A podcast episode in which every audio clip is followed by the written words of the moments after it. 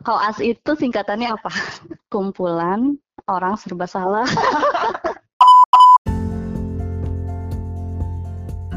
Hai semuanya, kembali lagi di podcast Cerita Selaraskan Diri. Di episode kali ini, aku mengundang seorang dokter umum untuk berbagi pengalamannya selama proses menyelaraskan diri menjadi dokter. Seperti yang mungkin teman-teman sudah pernah dengar ya, kalau mau menjadi dokter itu butuh waktu yang lama. Belum lagi lingkungan belajarnya ini penuh dengan tekanan atau stressful. Semoga dari obrolan ini bisa menemani keseharian teman-teman dan bisa diambil pelajarannya ya. Bagi teman-teman yang mungkin mau menjadi dokter, semoga obrolan ini bisa memberikan informasi tentang proses mau menjadi dokter itu seperti apa sih. Sehingga podcast ini bisa jadi salah satu referensi buat teman-teman. Tapi perlu juga ya teman-teman untuk menambah informasi dari sumber lainnya, biar kalau misalnya teman-teman mau menjadi dokter, teman-teman bisa memutuskannya dengan lebih mantap.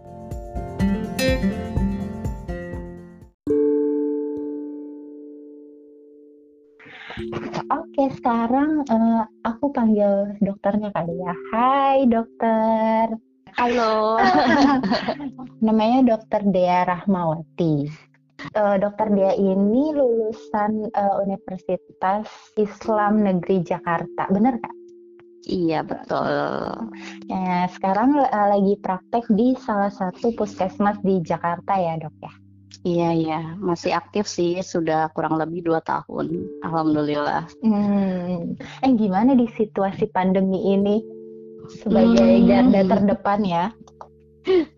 Uh, situasi pandemi lebih tepatnya sih tantangan uh, baru ya buat buat apa buat uh, aku buat semua dokter di seluruh Indonesia di seluruh dunia bahkan uh, karena ini kan sesuatu yang baru kita punya adaptasi baru terhadap apa namanya pandemi ini ya jatuhnya kayak uh, gue yang biasanya periksa pasien uh, directly gitu kan. Tiba-tiba tuh kayak harus harus uh, jaga batas gitu gimana caranya gue bisa periksa pasien maksimal tapi gue juga bisa jaga diri gitu.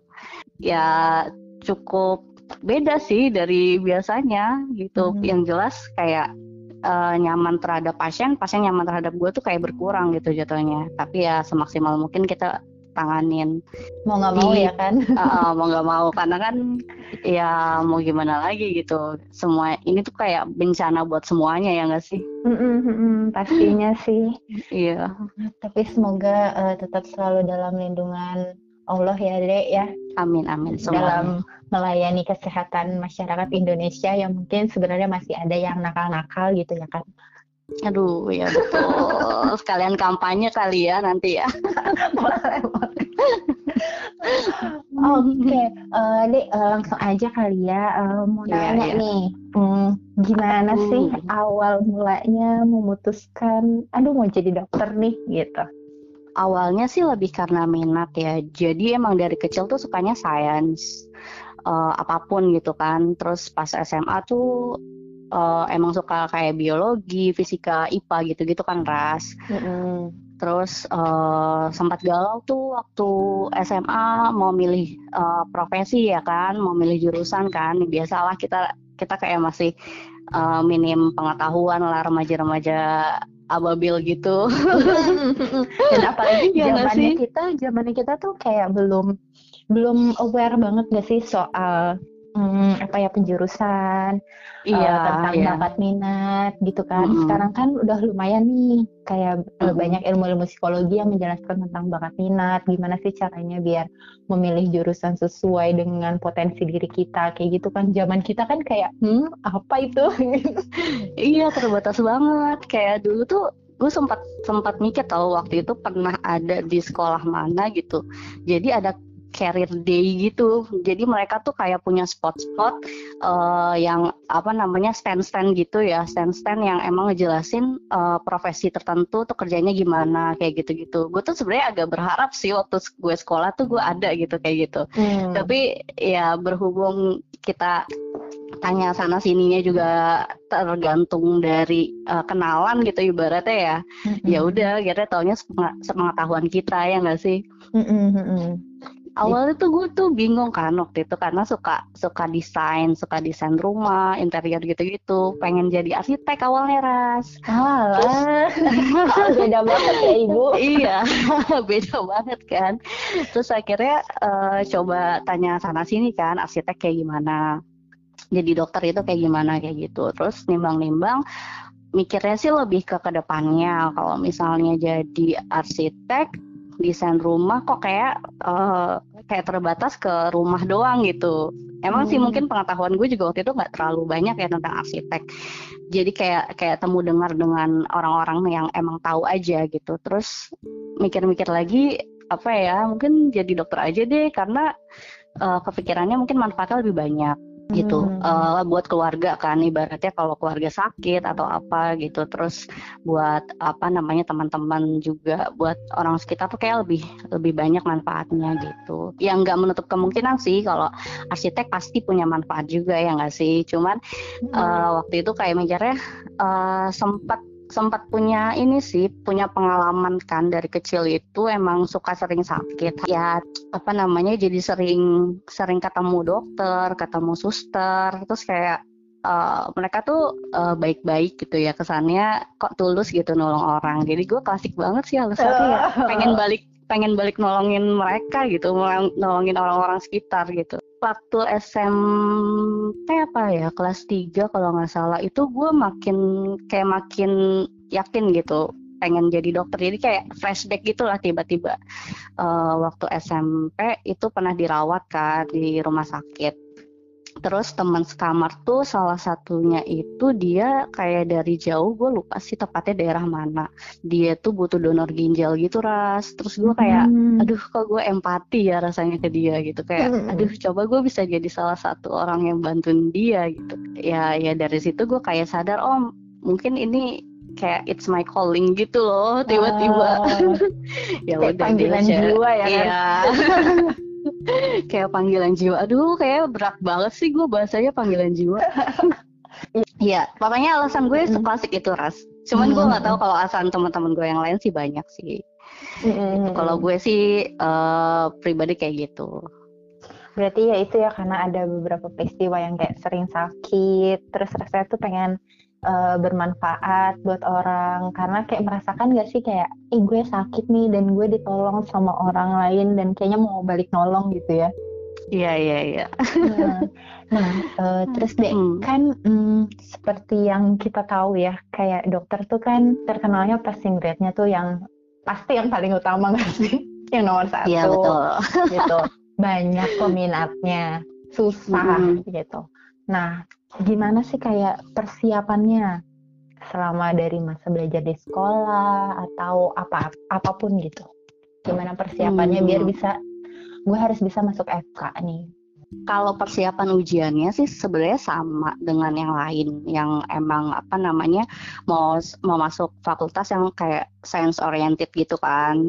Hmm. e, karena kan ujiannya sama kan uh, ibaratnya IPA, bahasa Inggris, matematika, bahasa Indonesia. Waktu itu kita masih kayak gitu-gitu ya kalau nggak salah ya zaman zaman kita kan.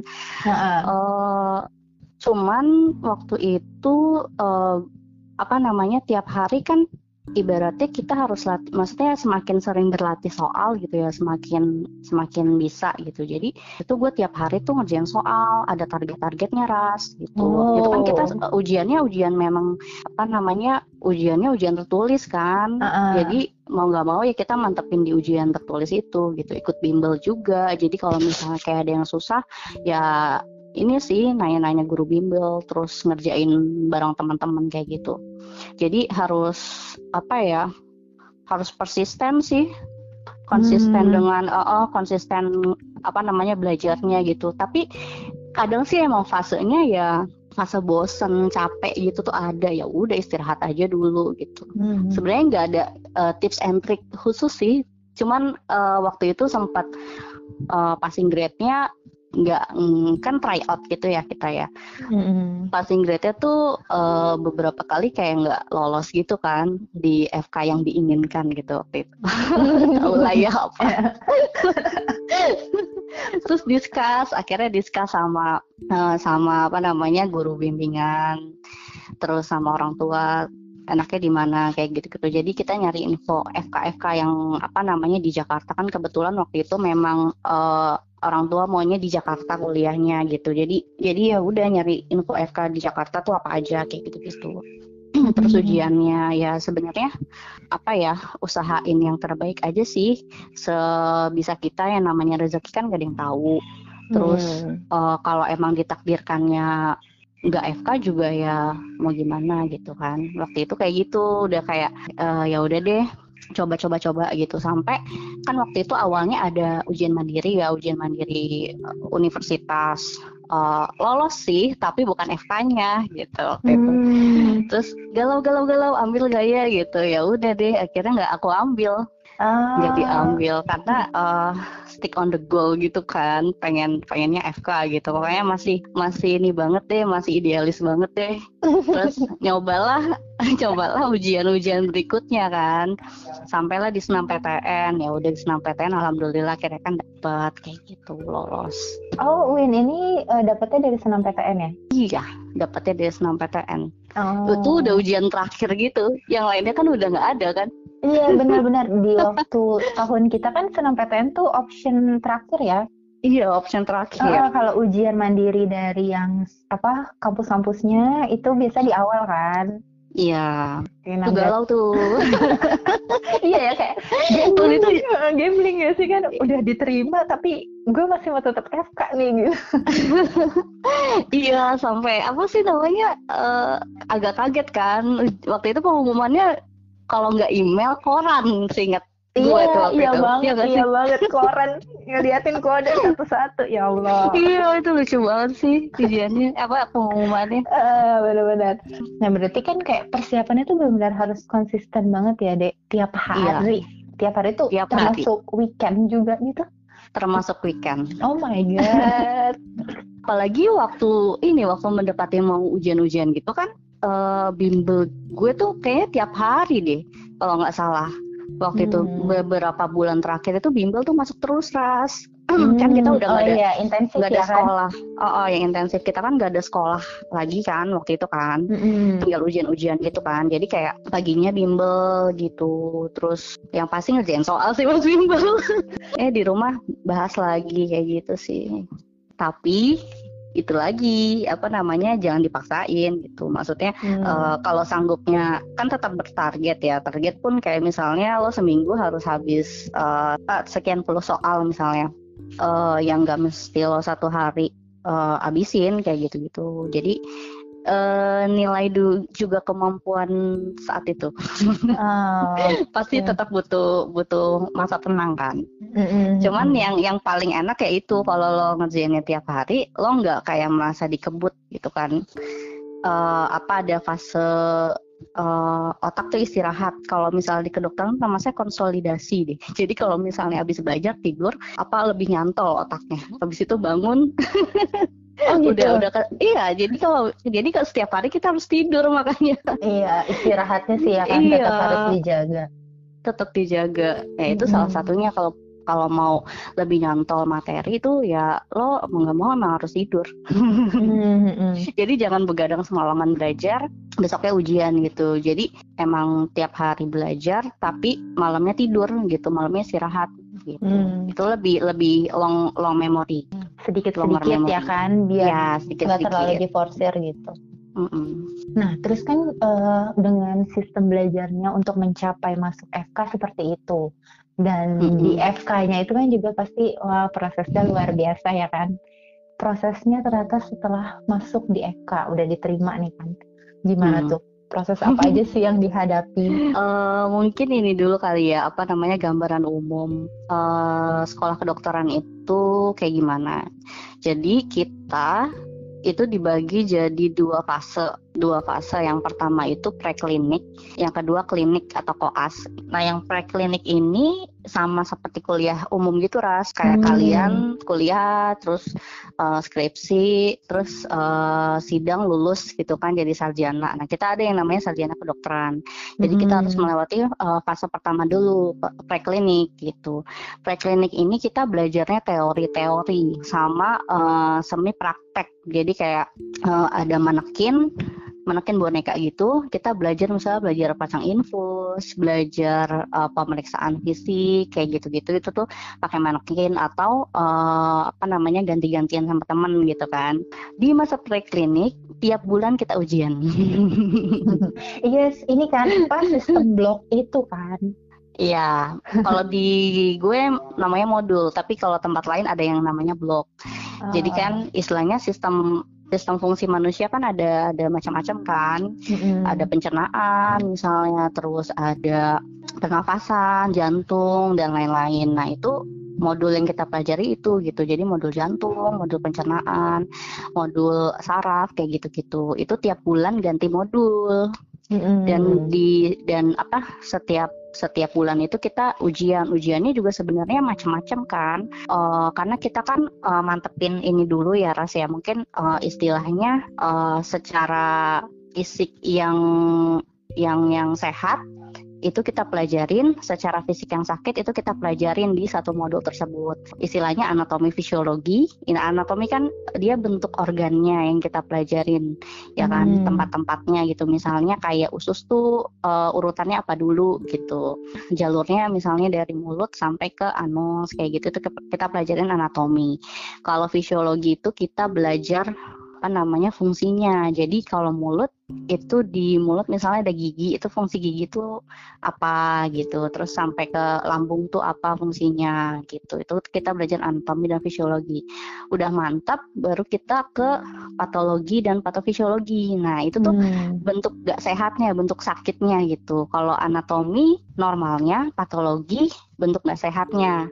Kalau fisiologi fungsi normalnya, kalau patofisiologi fungsi nggak normalnya atau fungsi sakitnya gitu. Pas sakit tuh akan terjadi apa? Ibaratnya kayak gitu kita belajar dasarnya hmm. sampai pada akhirnya misalnya menimbulkan gejala oh mencret diare gitu. Nah itu kita belajar di patofisiologi gitu hmm. sampai ke pengobatan obat-obatan jenis obat-obatan itu kita belajar farmakologi itu gambaran apa namanya umumnya itu di preklinik kita belajar seperti itu gitu hmm. hmm, hmm. dan kegiatan-kegiatan yang kita pelajarin kan gak cuma kuliah ras jadi uh, kita ada diskusi diskusi kasus gitu. tiap modul itu uh, minimal dua kali jadi yang pertama misalnya ada ada vinyet, vinyet atau pemicu ya kita sebutnya itu kasus itu misalnya dengan uh, apa namanya tiga hari BAB cair ada darahnya gitu-gitu misalnya contohnya. Hmm. Terus kita bahas di apa namanya satu kelompok kecil yang perlu kita pelajarin gitu dari jenis kasus tersebut. Dibahas tuh dari anatomi sampai yang obat-obatannya, farmakologinya itu kita bahas semua. Nanti di akhir bulan itu kita, uh, eh, apa sekitar dua atau tiga kelompok itu ganti-gantian maju gitu presentasi temu pakar. Hmm. Nah kayak gitu itu salah satu cara kita belajar. Makanya di FK tuh dulu ya kalau gue kan dulu tuh nggak bisa belajar bareng-bareng lah tipikalnya tapi ternyata hmm. ketika di FK tuh mau nggak mau harus belajar bareng-bareng karena kayak lo melahap satu materi sendiri tuh kayaknya nggak sanggup deh. Iya iya banget iya banget. Jadi saling berbagi gitu kan. Uh-uh. Misalnya gue mendalami anatomi, teman gue fisiologi, terus kita barter gitu, barter ilmu kayak gitu sih. Uh-uh. Cara berta tips cara bertahan di FK. Hmm, itu kan kayaknya emang banyak banget ya dek. Kayak ya teori-teori dasarnya, terus belajar dari kasus-kasusnya itu aja si preklinik ini yang cuma untuk dapetin esket itu berapa empat tahun atau tiga setengah tahun? Oh iya kalau itu gue kurang lebih uh, beda-beda tiap FK sih. Kalau gue hmm. tiga tahun, ada yang tiga setengah tahun, ada yang tiga tahun. Soalnya kan kayak prosesnya itu panjang gak sih? Ini yang hmm, yang gue tahu ya kayak hmm, ada hmm. preklinik itu untuk esket, terus koas lagi. Koas tuh berapa lama? Biasanya dua tahun. Koas dua tahun sampai dua setengah tahun. Hmm, kan? Terus abis itu ada isip lagi kan? Ya, itu isip itu satu tahun. Nah tuh terus ujian tuh? lagi. iya, iya kan? Ujian yang untuk apa resmi untuk gelar dokternya itu ya nggak sih? Iya betul. Jadi tahapannya tadi setelah preklinik kan ada klinik ya kan? Mm-hmm. uh, klinik yang koas itu. Terus koas itu kan tergantung ya 2 sampai dua setengah tahun. Selesai koas kita ujian nasional namanya UKM PPD ujian kompetensi mahasiswa program profesi dokter. Hmm. itu uh, UKM PPD waktu zaman gue tuh kayak empat kali setahun gitu. Jadi misalnya uh, waktu itu gue lulus selesai koas itu Januari eh sorry Desember terus baru mulai ujian UKM PPD itu bulan uh, Maret atau April gitu. Eh sorry Februari. Jadi sempat ada kosong waktu dua bulan dari selesai koas. Jadi hmm. emang ada ada fase nunggunya. Setelah lulus misalnya biasanya pengumumannya tuh sekitar dua bulan kayak gue ujian Februari pengumumannya tuh uh, Maret atau April gitu. Terus baru wisuda kan, sumpah dokter, sumpah dokter, wisuda lagi. Bukan wisuda sih, lebih tepatnya nyebutnya sumpah dokter. Terus setelah sumpah dokter kita nunggu giliran internship. Internship pun uh, ada empat kali uh, setahun gitu. Uh, uh, empat kali setahun juga ada masa tunggunya. Waktu itu waktu itu Oktober, bulan Oktober internship. Cuman karena ada satu dan lain hal, gue agak nunda sih. Jadi pada akhirnya gue internshipnya di bulan November. Jadi agak uh, agak agak punya masa waktu sebelum internshipnya aja tuh hampir 10 bulan ya. Iya sih.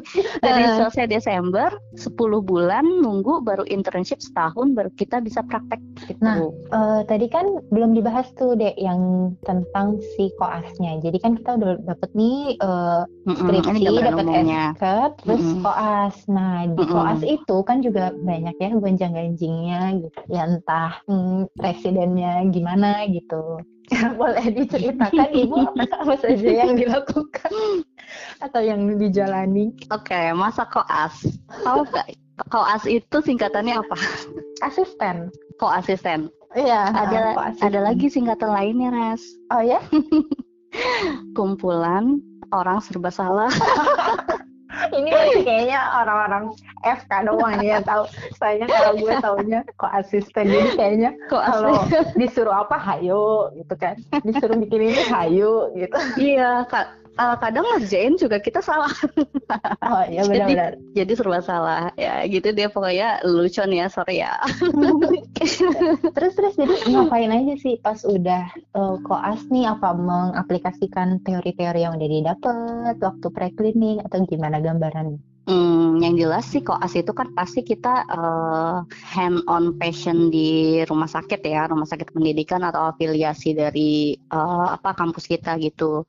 Hmm. Itu ada stase-stasenya. Jadi Uh, ya kayak misalnya lo bayangin ada berapa sih uh, spesialis yang ada di Indonesia. Nah itu kita tuh menjalani semua semua uh, bagian spesialis itu gitu. Nah itu ada dua istilahnya stasenya ada minor ada mayor. Nah kalau minor itu stase-stase yang uh, pengenalannya mungkin lebih singkat dibandingkan mayor. Minor itu sekitar empat minggu kalau di uh, kampus gue, terus mayor sekitar 10 minggu. Uh, contohnya mayor tuh bedah anak, terus opjin sampai penyakit dalam, sisanya minor. Kenapa mayor? Karena mungkin itu kayak uh, banyak banyak apa namanya yang harus diperdalam sih gitu. Kayak penyakit dalam itu kan dia dasar ilmu kedokteran banget ya penyakit dalam. Kalau anak kan apa namanya juga sama ya kayak penyakit dalam dia juga dasar hmm. gitu terus opsin itu karena kasusnya banyak juga di Indonesia ya kan. Yeah. Jadi ya gitu. Ibu hamil tuh gimana sih kita nggak mungkin nggak menghadapi ibu hamil ya nggak sih? Uh, terus uh, bedah uh, karena umum ya kasusnya tuh banyak. Bedah itu juga nanti ada sub-subnya gitu. Jadi sebenarnya bedah juga apa namanya general gitu materinya atau ilmunya. Nah itu kalau misalnya di koas belajar apa namanya ke pasiennya langsung kan yang jelas. Mm -hmm. Jadi kita ada ada apa namanya ada bimbingan juga dari uh, dokter spesialisnya atau kita nyebutnya konsulen. Itu mm -hmm. kita ada bimbingan sama konsulen, bimbingan teori juga kita ngikutin dia apa uh, visit pasien, ikut polinya dia juga suka ditanya-tanya tuh kadang-kadang sama konsulen. Mm-hmm. Jadi harus punya ilmu dasar sebelumnya karena kalau misalnya ditanya nggak bisa antara malu atau nanti bakal diajarin gitu atau nanti malah jadi bahaya pas ujian sama dia. jadi kayak emang harus nggak boleh buta-buta banget sih waktu koas. Kadang-kadang kita diminta untuk periksa sendiri pasiennya gitu. Misalnya uh, coba kamu dengerin suara paru-parunya pakai stetoskop kan. Menurut kamu ada apa kayak gitu? Jadi kalau kita salah akan dibahas di diskusi selanjutnya kayak gitu. Kalau kita Hmm. benar ya udah berarti dia kayak oh ya oh ya benar-benar emang ada ini misalnya kayak gitu.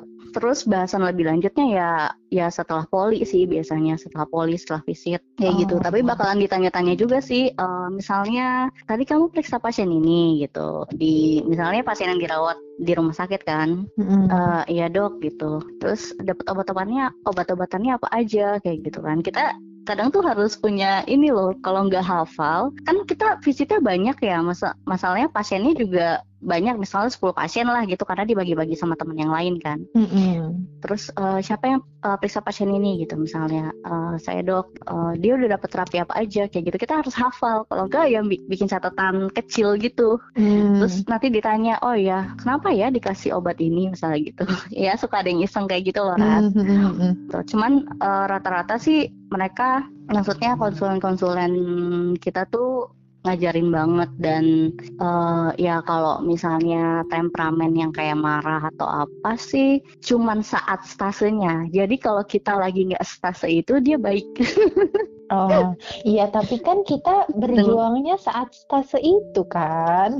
Iya betul. Jadi eh, ibaratnya mentalnya tuh kayak harus ya buka tembok aja lah kalau dimarahin atau apa. Kita udah Hmm. terbiasa dengan itu. Harus terbiasa dengan itu. Anggap aja kayak fase belajar ya pasti ada ada gak enaknya ya. Kalau isip apa bedanya? Kalau e-ship, e-ship itu jadi kan dia internship ya. Kalau bahasanya tuh mungkin kayak magang gitu. Mm-mm. Eh, dulu sebelum tahun berapa ya itu tuh inter- internship tuh nggak ada gitu. Adanya PTT itu pun gak wajib. PTT itu pegawai tidak tetap ya semacam pengabdian juga sih ke daerah-daerah yang butuh dokter ya butuh tenaga medis gitu. Hmm. kalau sekarang katanya sih memang dengan tujuan pemerataan tenaga kesehatan juga jadi semua lulusan dokter itu harus internship ya kan? Jadi harus Hmm. ada yang min- eh, satu tahun itu eh, magang di daerah tertentu. Waktu gue dapetnya sih di daerah Banten ras nggak jauh dari Hmm. Jakarta alhamdulillahnya bisa pulang ya. bisa pulang tiap bulan. Suka duka magang tuh apa ya? Enaknya sih karena bareng-bareng sama teman-teman ya. Jadi kayak lo dapet teman baru. Terus eh, yang enaknya adalah dibandingkan koas ya. Kalau koas itu kan langsung langsung juga periksa pasien ya. Jadi berkenalan langsung ke pasien. Sama internship juga, cuman bedanya lo itu langsung dilepas bukan stase-stase lagi. Jadi lo diibaratkan ya jadi dokter di sana gitu. Kalau Hmm. ada kasus pasien datang misalnya ke IGD atau ke poli ya, itu eh, lo yang nanganin langsung gitu. Jadi menurut gue sih, gue yang tipikal eh, cara belajarnya itu lebih ke kinestetik. Jadi kayak lebih Langsung nyantol aja. learning Ya. by doing gitu ya. Ya, learning by Heeh. doing jadinya gitu. Sebenarnya kita nggak punya tanggung jawab karena kan kita cuma punya uh, surat izin untuk internship di sana ibaratnya. Tapi uh, seakan-akan kita tuh dituntut untuk ikut bertanggung jawab gitu sama pasien tersebut. Walaupun masih di bawah bimbingan dokter umum sana gitu kan. Cuman ya jadinya tuh lebih berasa feel-nya aja. Kalau koas kan oh ya uh, uh, dikasih obatnya ini ini ini ini sama konsulennya misalnya. Kita cuman kayak tahu oh ya dikasih obatnya ini gitu kan. Kalau ada apa kasus yang kayak gini uh, penanganannya kayak gini gini gini. Kalau ini kan kita yang ngasih langsung gitu. Kita yang ngasih langsung oh ya misalnya ada yang sakit perut kita kasihnya oh uh, suntikin aja obat ini dulu gitu. Uh, ini kayaknya kecurigaannya tuh misalnya uh, sakit mah atau apa kayak gitu. Itu kan itu jadi kayak pengalaman yang lebih uh, besar aja sih dibandingkan koas. Berarti eh, udah apa ya surat izinnya pun tapi belum surat izin untuk praktek di puskesmas atau di mana gitu. Emang buat isip aja gitu ya. Iya, surat izin internship gitu. Hmm. SIP juga namanya surat izin praktek, tapi eh, sementara gitu, bukan yang definitif. Hmm, oke oke. Berarti itu ya gambarannya ada kurang lebih tiga fase. Nah mungkin itu yang dikatakan kalau sekolah dokter itu lama karena eh, tiga setengah tambah dua setengah tambah satu berapa tuh? Eh, Tujuh tahun. Baik. Tujuh tahun, tujuh tahun. tujuh tahun belum lagi kalau mungkin kan ada yang kayak telat-telat lulus eh, di koasnya gagal di stase mana ya kan Nah, mm-hmm. mungkin buat teman-teman yang mau masuk ke dokteran perlu dipertimbangkan itu juga gitu ya. Tujuh tahun plus plus gitu ya. Belum lagi kalau tadi ada plus, plus. ada penundaan mau apa isipnya ya kan sesuai waktu-waktu tertentu. Sama koasnya mm-hmm. juga kan UKM UKM PPD-nya ya, benar nggak? Iya, UKM betul. UKM uh. PPD-nya juga ada waktunya. Mm-hmm. Buat gitu. uh, eh, FK lain juga uh, alhamdulillahnya kalau FK gue karena memang muridnya nggak terlalu banyak ya maksudnya mahasiswanya nggak terlalu banyak jadi nggak ada fase tunggu mau koasnya karena jumlah rumah sakit sama jumlah mahasiswanya masih mencukupi. Uh, pernah dengar di univ mana gitu ya mereka tuh mau koas aja tuh nunggu dulu gitu jadi ya itu lebih lama lagi lulusnya jatuhnya mm -hmm. oke nah berarti emang kadang setiap universitas itu punya kebijakan yang beda-beda juga gitu punya kebijakan mm -hmm. tersendiri ya uh, oke okay deh uh, sekarang tujuh tahun sih gue belajar dari kayak beberapa pengalaman uh, klien gitu ya kayak emang kan lingkungannya stressful banget gitu ya mulai mulai dia dari si prekliniknya itu atau yang selama S1-nya gitu ya ibaratnya ya nggak sih? Iya. Kayak itu aja tuh kan kayak banyak banget yang harus dipelajarin kayak bahkan mesti sampai begadang, nggak mandi segala macem kayak gitu ya. Uh, terus mm. kayak uh, apa pernah juga gue dapet uh, klien tuh yang pas koasnya tuh emang stressful banget yaitu kayak ya itu konsulennya galak kayak susah dihubungi lah apalah segala macem kayak gitu kan. Nah mungkin selama tujuh tahun ini kalau uh, suka duka yang lo alamin tuh seperti apa sih dek? Mulai dari yang happy dulu ya sukanya dek. Kita ngomongin yang happy dulu ya. Iya sebelum nanti dijatuhkan oleh duka. Oleh kedukaan. Sebenarnya kesukaannya adalah karena mungkin gue kayak karena gue mengejar passion kali ya. Jadi gue suka-suka aja sih ngejalaninnya. Walaupun walaupun di beberapa fase kayak kalau gagal atau apa gue bakalan sedih sih. Plus enaknya adalah karena karena semenjak FK itu mau nggak mau kita sering belajar bareng dan gue gue juga kok eh, uh, kosan ya jadi anak kosan ya. Jadi tuh gue punya temen deket lebih cukup banyak dibandingkan zaman dulu-dulu gitu. Termasuk mungkin gue ketemu salah satu temen baik gue kayak best friend gue tuh kayaknya pas FK deh gitu. Itu sukanya term termasuk kayak apa ya gue merasa sih justru gue tipikal yang kalau misalnya stres itu gue berusaha untuk belajar lebih. Kalau stres di FK sih menurut gue bikin apa namanya tantangan tersendiri ya. Kayak misalnya gue merasa kurang di mana itu gue akan akan memicu lebih baik untuk apa namanya untuk mengatasi kegagalan gue sendiri. Dan entah kenapa kalau misalnya ada stresor itu kayak gue tuh belajar untuk self healing ya dan gue baru tahu sih itu istilahnya sekarang-sekarang gitu karena kan kayak ilmu psikologi lebih ini ya lebih hmm. maju ya sekarang tuh kayak lebih banyak edukasi nggak sih tentang psikologi hmm. jadi gue baru tahu oh uh, ternyata kalau gue stres dan gue melakukan ini ternyata itu salah satu bentuk self healing ya kayak gitu-gitu dan ternyata itu gue lakukan sebelum sebelum sebelum gue tahu itu caranya gitu. Hmm. Oke, okay, berarti hmm. uh, sukanya itu emang ya karena passion, jadi mungkin agak lebih menyenangkan ya dijalaninya. Ya. Terus sama ya. nambah teman, nambah uh, relasi, network gitu ya, jadi lebih banyak kan. Soalnya kan ya. jadi belajarnya juga berkelompok-kelompok, terus juga karena kosan kan. Oke, okay. hmm. ada lagi mungkin happy-nya? Happy-nya uh, gue belajar ini sih, lebih peduli ke orang lain, kayak lebih empati terhadap orang lain gitu. Hmm. terus sih sukanya ngomong jalan-jalan gue dulu nggak empati ya menurut lo Ros enggak sih kayaknya lebih karena dulu lebih cuek orangnya sekarang tuh uh -huh. lebih lebih care aja gitu nggak saya mungkin karena tuntutan juga kan mau nggak mau jadi dokter tuh harus serba uh, apa namanya tahu gitu hmm. termasuk drama-drama pasien. Iya. Emang itu sih kan yang perlu apa ya kayak soft skillnya gitu kan selain memang ada nah. skill secara teorinya keilmuannya, tapi kita juga harus tetap belajar soft skillnya gitu ya yang kayak empatinya, kayak lebih awarenessnya ya nggak sih uh, terhadap yeah. kondisi pasien itu seperti apa. Oke. Okay. Iya, Nah uh, yang happy-nya kayaknya sedikit nih gue rasa. Kayaknya lebih banyak stres iya, ya. Kayaknya agak sulit deh menjawab sukanya itu. Hmm, Oke, okay, kita, ber, kita beralih aja. Soalnya tadi gini, uh, kan dibilang kayak ternyata uh, stres ini gue bisa jadi pemicu diri gue buat jadi apa ya uh, upgrade diri gitu kan, terus jadi nemuin cara self healing sendiri gitu. Nah, si kondisi stresnya itu di FK itu seperti apa sih? Uh, yang jelas ujian terus. Uh, gue merasa sih kalau misalnya rata-rata anak-anak FK tuh kayaknya kompetitor. Jadi dia punya jiwa kompetitif, pengennya tuh jadi jadi nilai yang tertinggi atau segala macam kan. Itu salah satu ini loh apa stressor yang lumayan tinggi sih di FK. Hmm. Walaupun sebenarnya ya kalau lo modal lulus juga nggak masalah. Hmm. Eh tapi kayaknya emang iklimnya kayak gitu nggak sih dek?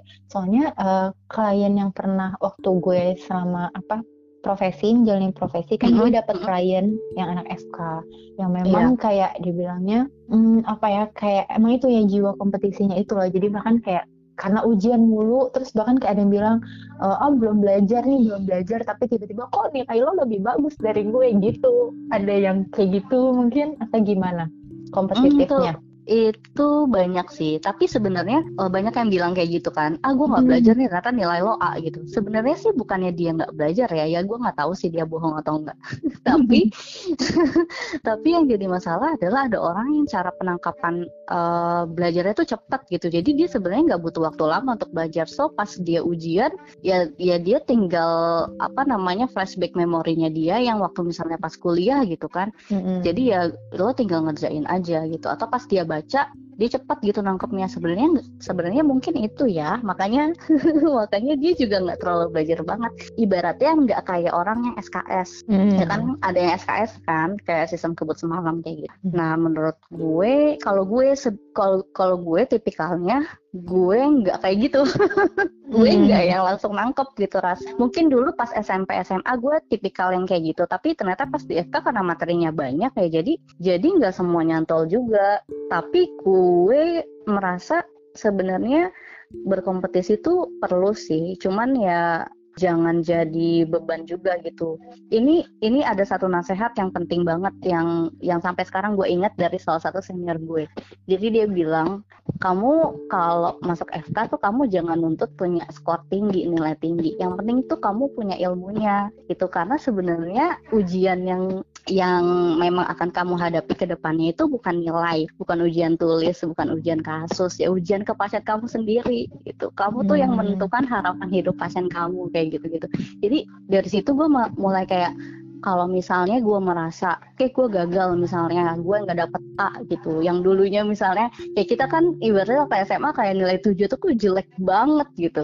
Hmm. di FK gue lebih yang oh ya udah deh oh ya udah misalnya cuman cuman 7, sekian gitu. Itu udah batas nilai lulus misalnya. Oh ya ya udah emang emang mungkin gue kurang belajar di mana kayak gitu-gitu. Tapi yang penting gue ngerti sebenarnya hmm. sebenarnya itu sih yang yang sampai sekarang uh, menenangkan gue ketika kalau misalnya tiba-tiba adalah misalnya fase gagal nggak lulus tase misalnya atau nggak lulus modul apa kayak gitu gue selalu berpegang sama omongan senior gue itu walaupun karena kan kita tuh nggak bisa apa namanya langsung langsung tenang gitu sebenarnya. Mm-hmm, kalau gue betul. misalnya ya kalau gue stres ya udah gue hadapi stres gue, gue hadapi sedih gue, gue nggak boleh denial gitu. Ibaratnya kayak gue sosok kuat lah. Enggak kok gue nggak apa-apa gitu.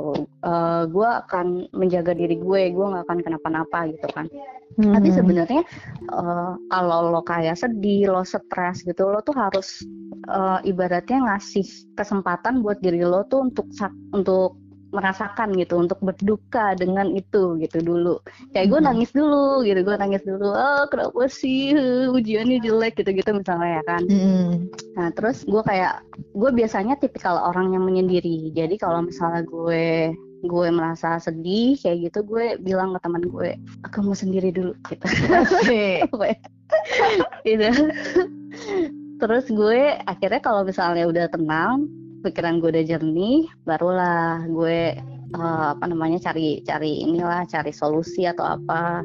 Terus uh, ya kalau misalnya gagal ujian lagi kayak gitu. Hmm. selama ini sih alhamdulillahnya alhamdulillahnya lulus lulus apa namanya kalau stase lulus kayak gitu-gitu. Cuman ada kayak beberapa nilai yang kayak aduh gue kurang puas nih gitu-gitu. Tapi ya sudahlah Hmm. Balik lagi, yang penting ilmunya kayak gitu.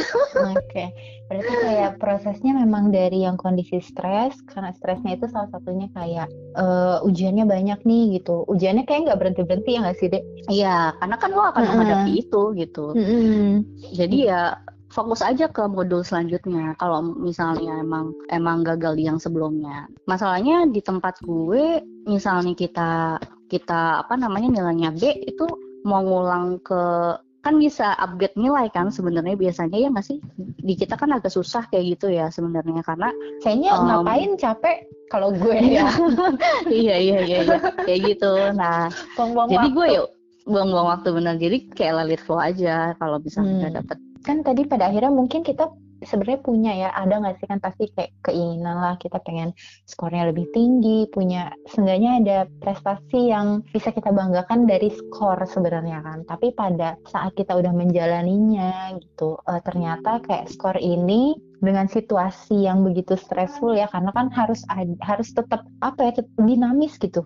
Tetap harus jalan terus kan karena ada ujian lagi harus terhadapin ini lagi ini lagi yang pada akhirnya prosesnya tuh jadi kayak untuk menurunkan uh, ekspektasi kita misalnya menurunkan ekspektasi skornya ya udahlah gitu nggak apa-apa kita dapat nilainya nggak tinggi-tinggi banget tapi yang penting kita masih bisa lulus kayak gitu kan mm -mm, mm -mm, benar oke okay. terus apa lagi kondisi stresnya ini ya senioritas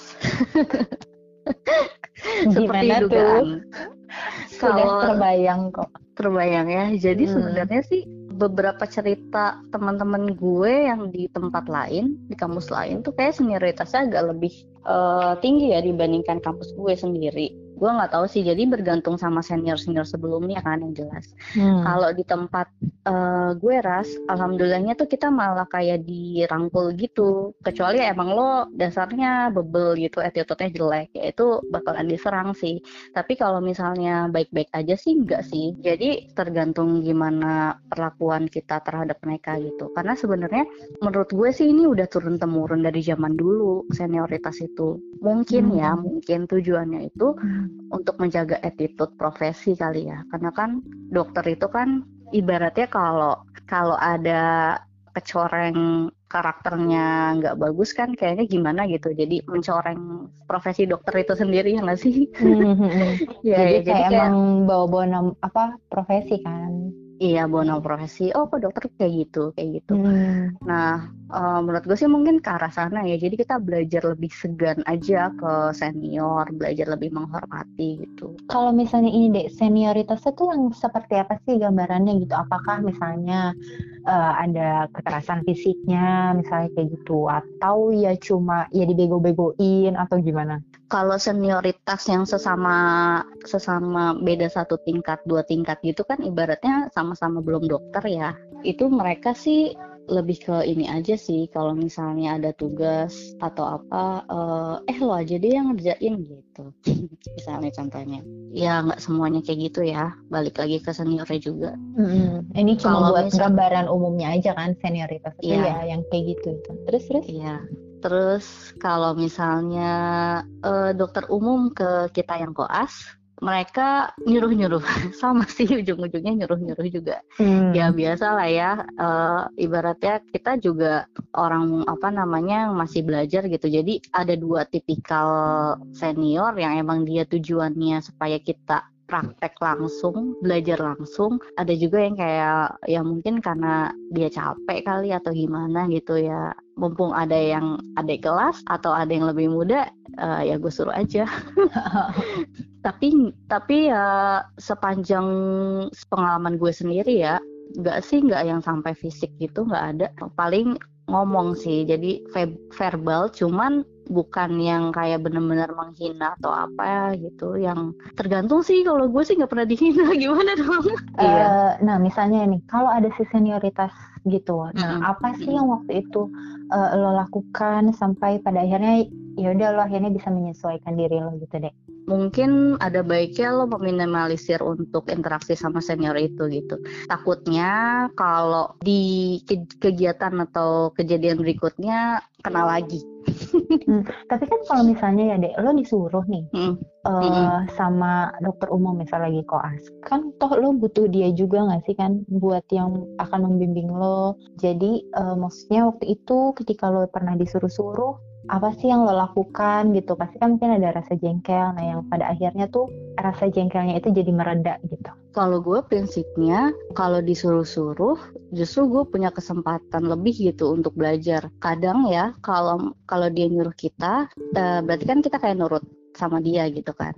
Itu dia nanti ngajarin kita.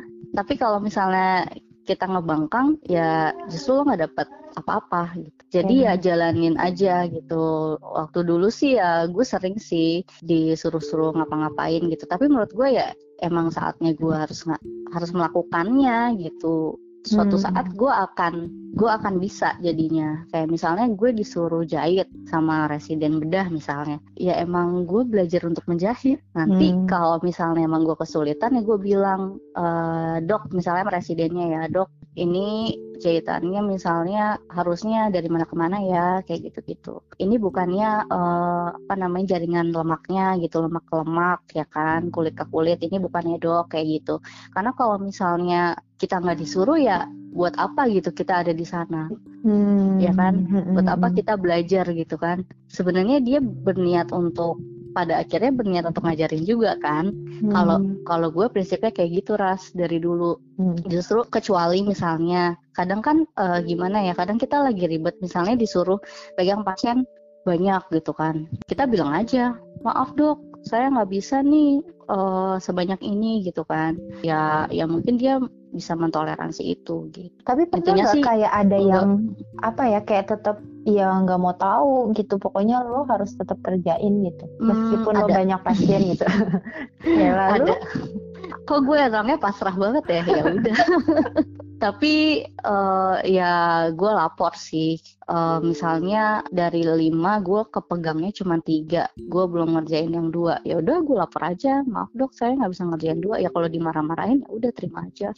Kayak masuk kuping kiri keluar kuping kanan. Ya gimana ya dok? Saya nggak sanggup soalnya kalau lima misalnya gitu. Lo mengatakan itu deh nggak langsung didamprat deh Enggak, gue gue bilang aja, maaf dok, uh, tadi misalnya uh, yang ini baru datang atau apa pokoknya ber, uh, beralasan yang cukup logis lah sehingga bisa diterima sama dia. Hmm. Oke, okay, berarti kalau misalnya gue bisa tarik kesimpulannya ya, misalnya dengan pengalaman yang si senioritas itu, ya kalau misalnya lo disuruh-suruh, uh, ya boleh sih sebenarnya kesel, tapi mungkin nggak berfokus ke ke rasa kesalnya secara terus menerus, tapi uh, mengambil pelajaran apa yang bisa lo dapat gitu. Toh lo jadi bisa dapat kesempatan untuk belajar secara langsung, uh, pengalamannya mm -hmm. jadi bisa lebih banyak gitu kan. Mm -hmm. Oke, okay. sama tadi mungkin kalau emang dirasa nggak mampu, coba dikomunikasikan kali ya secara asertif. Asertif tuh kayak lo mengkomunikasikan dengan bahasa yang sopan dan santun, gampangnya kayak gitulah. Nah, iya, kurang lebihnya seperti itu. Kalau di ISIP apa tuh? Ada nggak tantangannya? tantangan ya. Kalau misalnya tantangan tuh kayaknya mau di isip mau di koas sih hampir sama aja sih kalau menurut gue. Hmm. Sebenarnya lebih ngerasa tertantang itu pas justru jadi dokter benerannya. Hmm. Kalau misalnya dulu kan ibaratnya ujian-ujian ujian gitu, terus senior senior senior ya kan, hmm. terus ngebayangin, aduh kok gue nggak lulus lulus kayak gitu gitu kan. Hmm. ya lo bayangin aja temen lo udah wisuda lo masih kokas kayak gitu kan. Paling lebih ke ini sih kalau pas isip itu karena ilmunya masih baru ya, ilmu baru tuh ibaratnya lo tahu teori tapi ternyata pas prakteknya tuh beda gitu. Ya jadi kayak misalnya dulu kalau orang sakit jantung kan nyebutnya cuma nyari dada ya ras. Hmm. dadanya sakit gitu misalnya. Eh ternyata gue nemuin di lapangan uh, gejala mah aja pun kita harus curiga itu sakit jantung kayak gitu gitu nah itu tuh gue temuin di internship waktu itu Terus uh, tantangan lainnya ya ada beberapa tindakan-tindakan yang misalnya gue baru pertama lakuin uh, dibimbing alhamdulillahnya sama senior senior justru gue senang sih waktu gue internship tuh gue dapet senior yang baik-baik. Mm.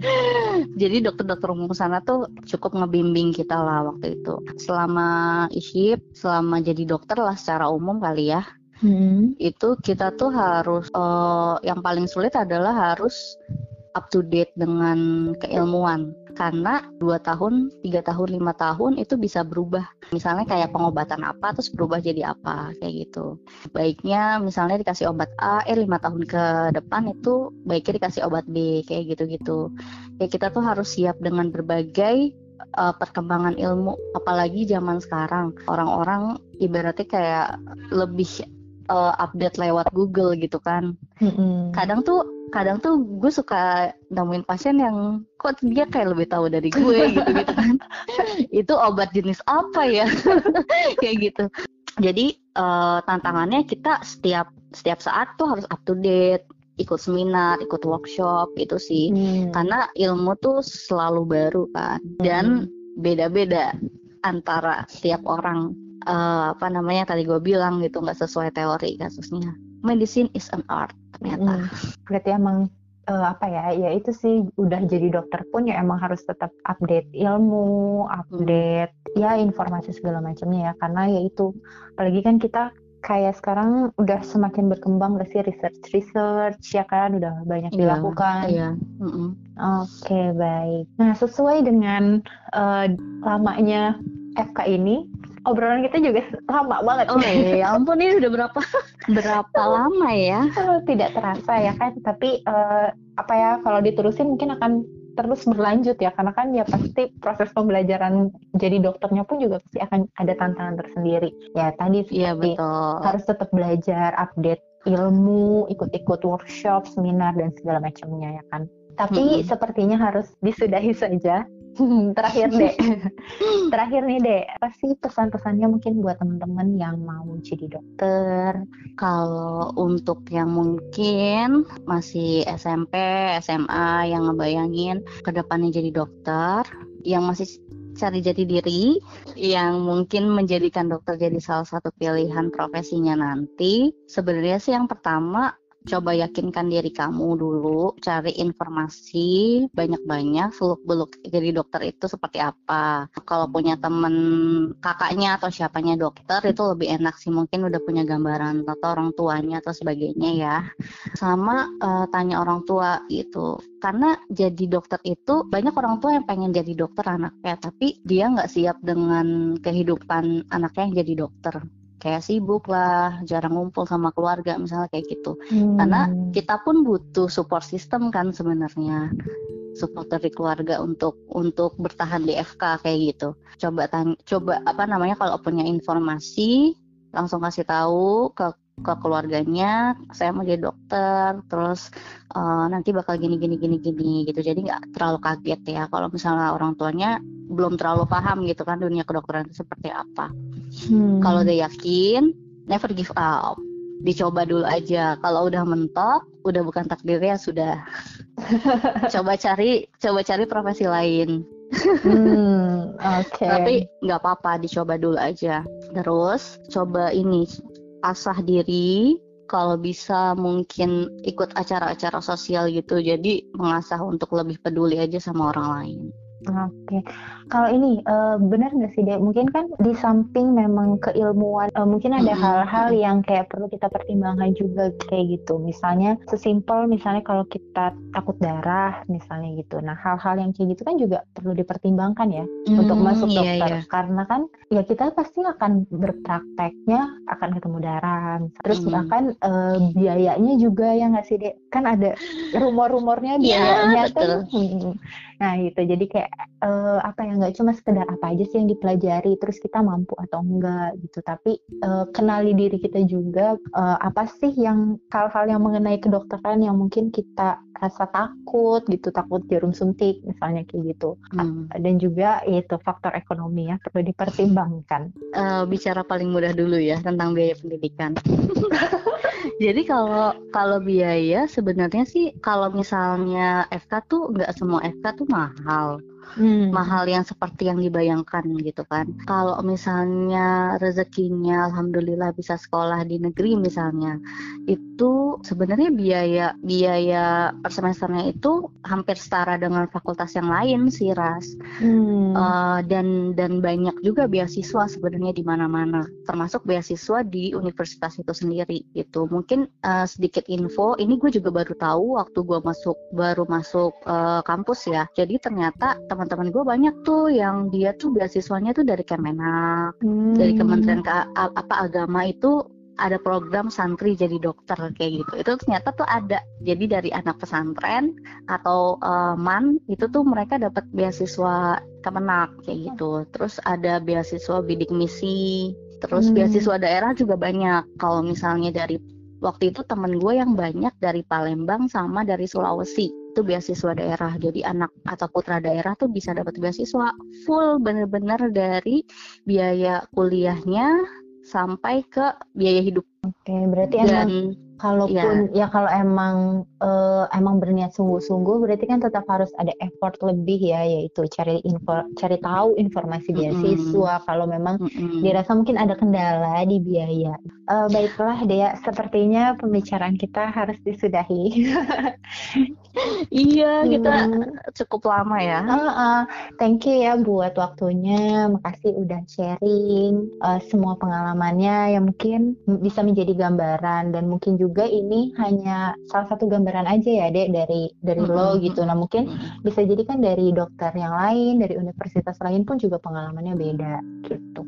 Yang penting uh, seperti yang tadi dibilang coba cari-cari informasi dan siapin uh, mental siapin apa pun yang memang mesti disiapkan kalau memang mau masuk kedokteran. Oke, okay, gitu kurang okay. lebih. Dea sukses ya, semoga uh, selalu sehat, menjadi garda terdepan uh, selama Amin. melayani pasien-pasien yang mungkin agak nakal selama pandemi ini. Kampanye 3M ya, jangan lupa ya siapa pun yang masih bandel, tolong 3M ya.